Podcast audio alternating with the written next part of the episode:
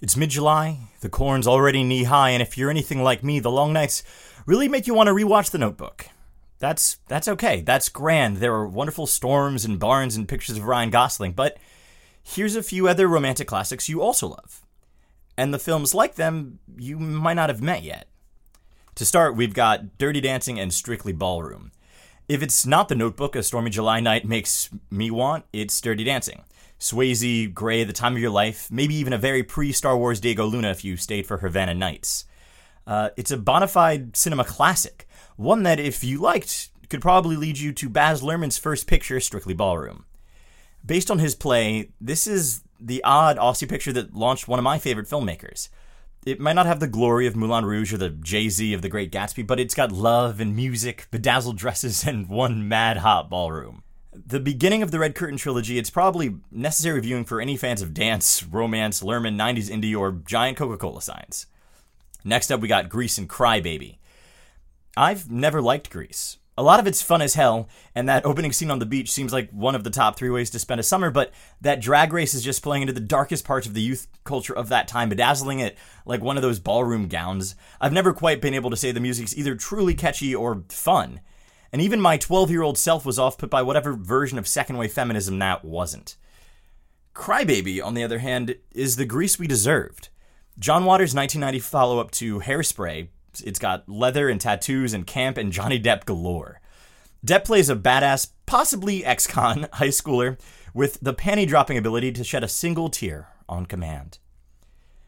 Travolta's got nothing on it. Taking the characterizations in Grease to their extremes and feeding off of the cartoonist images the 50s created for itself, Waters' film is funnier, smarter, more summery, more fun, and less known than Grease. But you've got to check it. We talked through some of this actually in our interview with Lee Grant recently, who happens to also be the mother of Dinah Manoff, who played uh, the Pink Lady Mar- Marty Maraschino in, in in in the you know in Grease. Three, we've got The Holiday and La Collectionneuse. Um, so, okay. The Holiday is not a summer romance, but it is certainly one of the most beloved, seasonally relevant romantic films of this century. And it's great. Jack Black's in it, also Eli Wallach. Um, though La Collectionneuse doesn't share the Holiday's anthologized structure, it does share at least one of those premises. Two friends go to a house in the French countryside to spend a quiet month.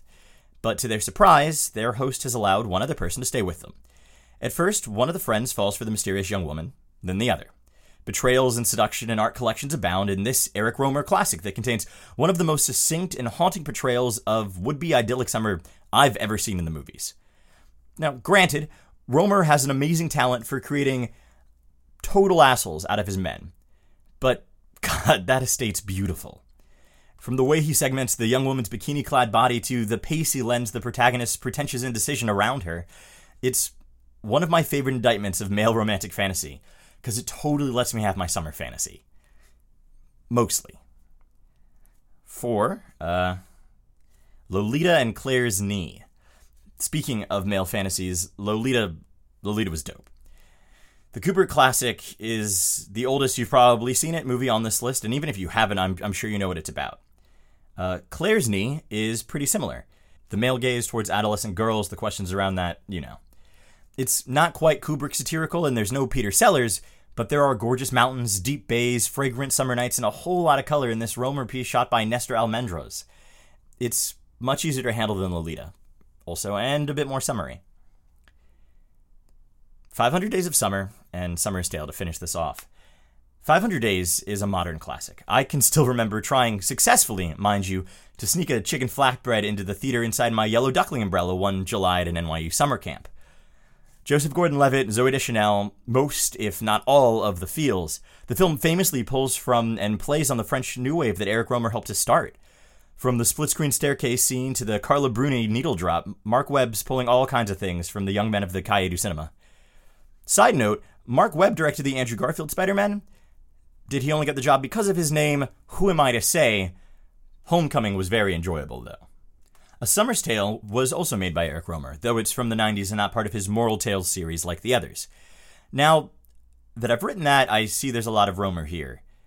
But he's a master of summer romance and questionable young men. A kid on a school holiday waits for his girlfriend at the beach. He's just killing time, but of course meets another girl. And another. Where 500 Days is about the romance of true love, uh, Summer's Tale is more interested in making the decision to believe in that at all. In many ways, they summon similar responses by playing on opposite ideals. Morality, seaside sexuality, and sea shanties swirl in this oddly lovely, small film. It's really a movie for anyone who's ever dreamed of falling in love on the beach, and then writing folk songs about it.